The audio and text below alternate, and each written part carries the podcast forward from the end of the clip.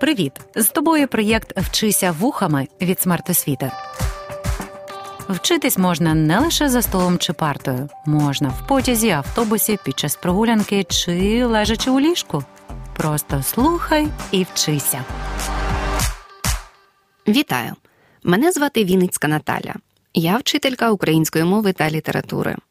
Сьогодні познайомлю вас із творчістю автора, який належить до українського роду, що дав вітчизняній культурі класиків літератури, науки та музичного мистецтва. Мова йде про вченого, прозаїка та поета Петра Петровича Гулака Артемовського.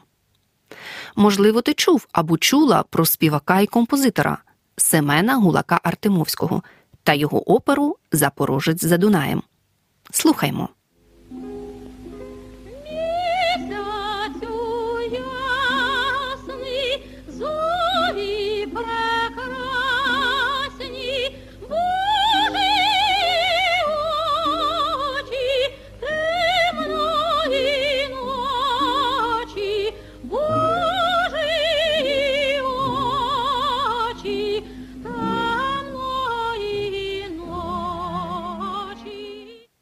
Знайомо?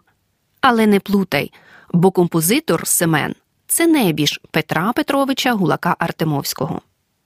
Насправді, про рід гулаків Артемовських відомо зовсім небагато. Мабуть, тому існує декілька версій походження подвійного прізвища. Сам Петро Петрович у рукописній біографії зазначав, що прізвище Гулак Артемовський пішло від одного з потомків Івана Гулака, який жив у селі Артемовську. За розгульне життя місцеве населення прозвало його гулякою, і щоб не плутати з іншими представниками роду, його стали звати гулякою Артемовським. Від нього починається рід гулаків Артемовських. Хай там як, але у цій історії буде ще багато нез'ясованих біографами питань. Точно відомо, що 16 січня за новим стилем 1790 року в родині священника Покровської церкви Петра Патрикійовича та його дружини Уляни в місті Городище, що на Черкащині, народився хлопчик, якого нарекли Петром. Майбутній поет був сьомою дитиною. За деякими даними, у родині священника народилось 10, а можливо, і 12 дітей. Ім'я матері майбутнього поета вдалося встановити зовсім недавно місцевим краєзнавцям завдяки віднайденому запису про смерть у метричній книзі Покровської церкви. Коли Петрові виповнилось лише 12 років, він залишився без матері. А що ж з освітою? запитаєш ти. Тут усе прозоро.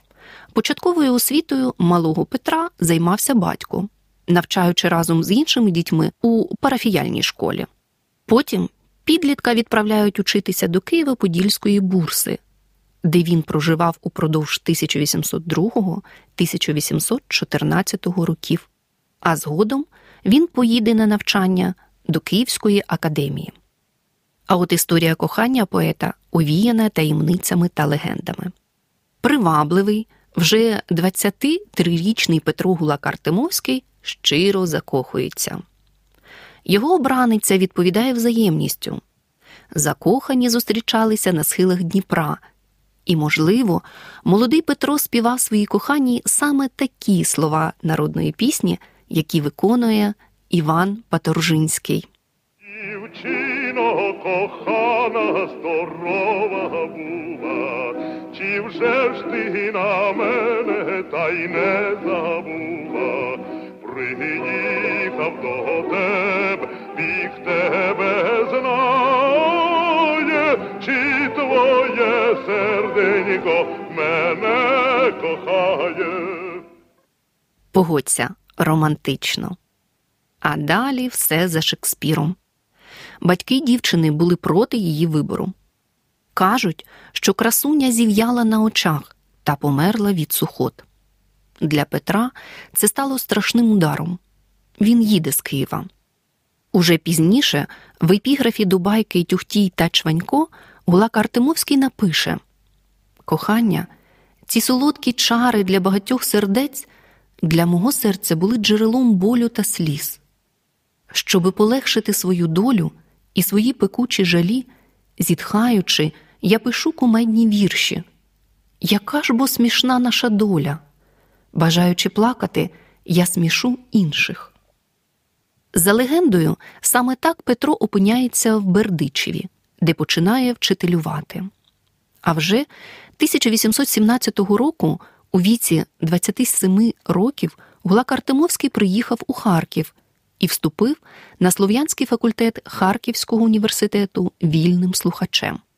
А потім там став викладачем польської мови, займався перекладом польських письменників. Далі був іспит на ступінь магістра і захист дисертації. Вона, до речі, лишилась невиданою.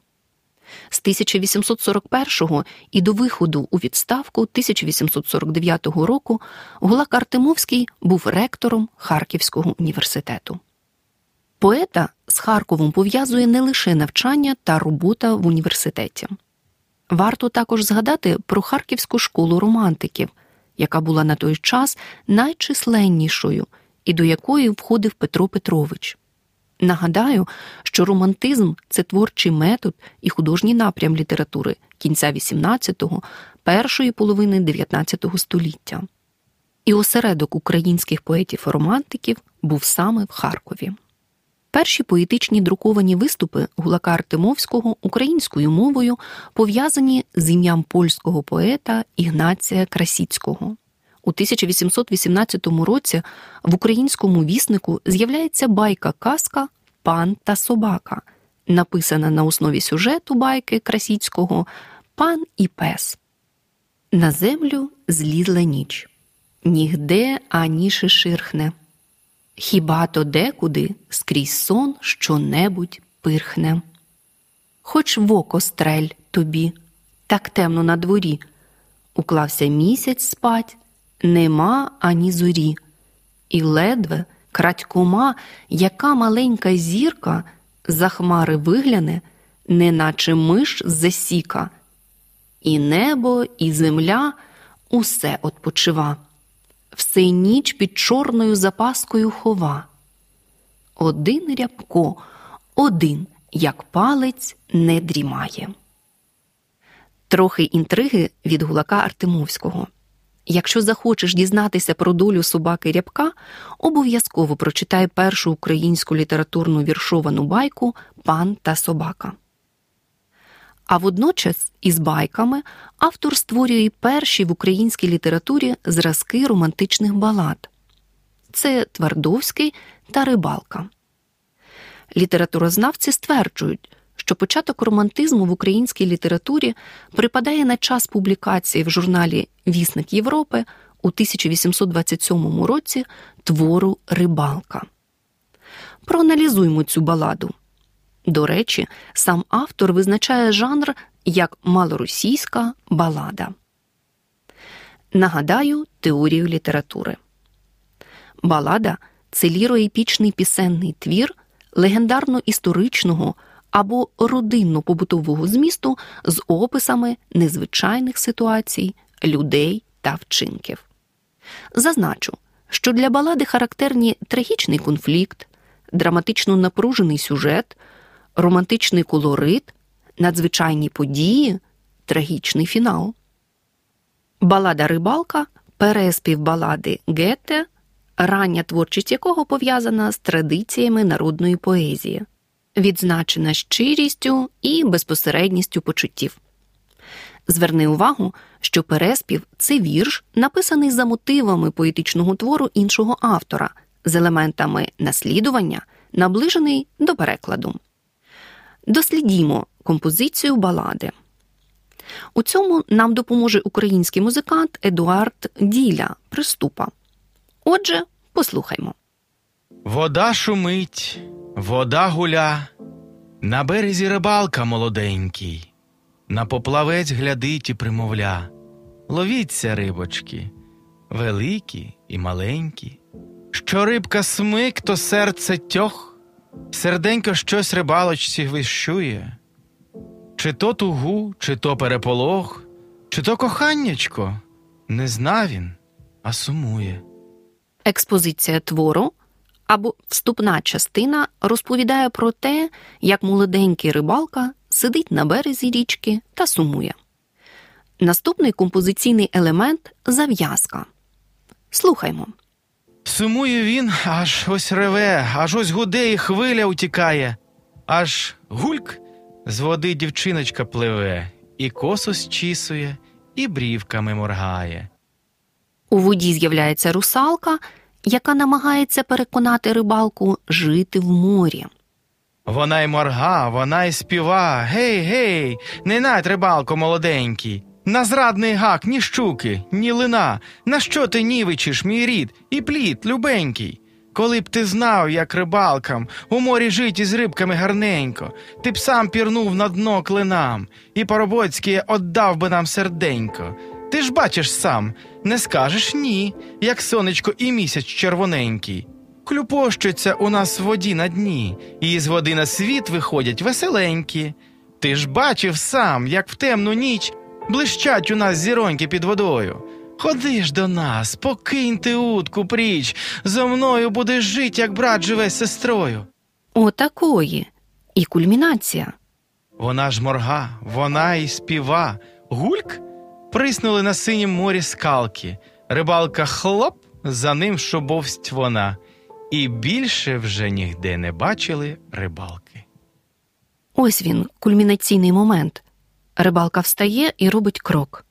Розв'язка і більше вже нігде не бачили рибалки. Ось тобі і трагічний конфлікт, і драматично напружений сюжет, і романтичний колорит, і надзвичайні події, і трагічний фінал. Одним словом, балада. Темою твору є розповідь про те, як молодий рибалка за наполегливими вмовляннями дівчини русалки пірнув у воду, намагаючись там продовжити своє життя.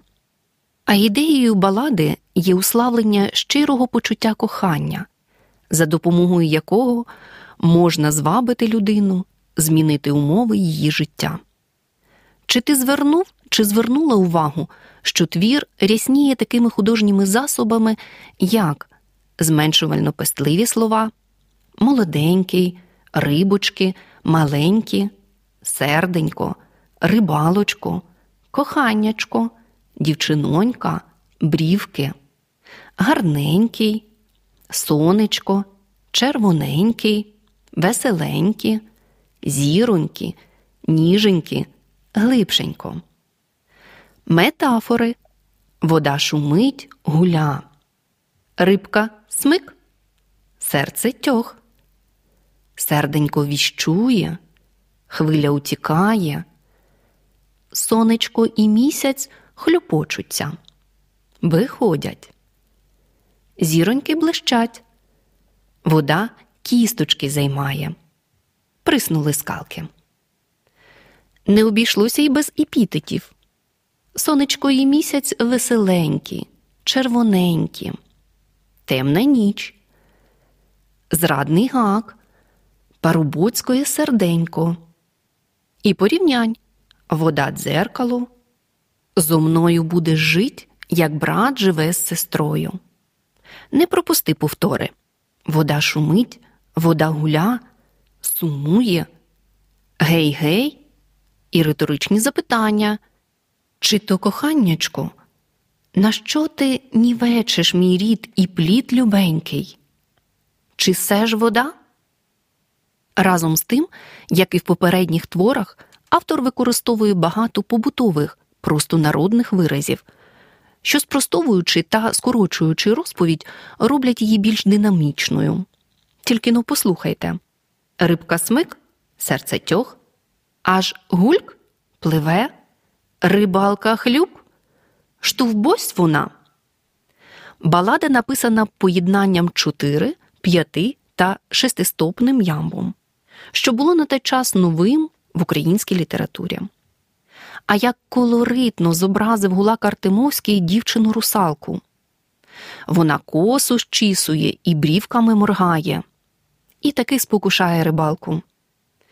Зміст балади побудований на народних переказах про русалок з їхньою фантастичністю і таємничістю.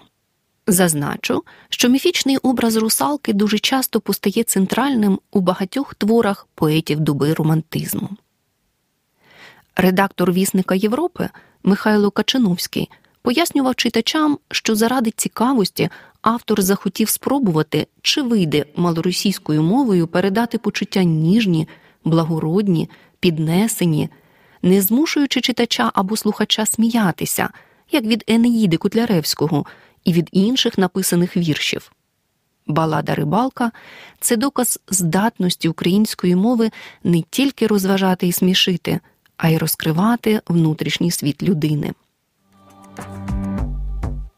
Петро Петрович не давав великого значення поетичній практиці, мабуть, тому за життя письменника не було видано жодної його збірки творів. Але Гулак Артемовський прославив свій рід, увійшовши в історію нової української літератури початку 19 століття, перш за все як новатор Байкар, який у кращих своїх творах продовжував реалістичні традиції Івана Котляревського. Використовуючи скарби українського фольклору, його гумор, художні засоби, народну розмовну мову, поет створив і поширив жанр байки і приказки, а ще дав першу спробу романтичної балади. Отже, вивчаємо історію свого роду, примножуємо його славу, досліджуємо творчість українських авторів та авторок. З вами була Наталя Вінницька, учителька української мови та літератури. Проєкт Вчися вухами творить громадська організація Смарт Освіта за підтримки Educo Foundation.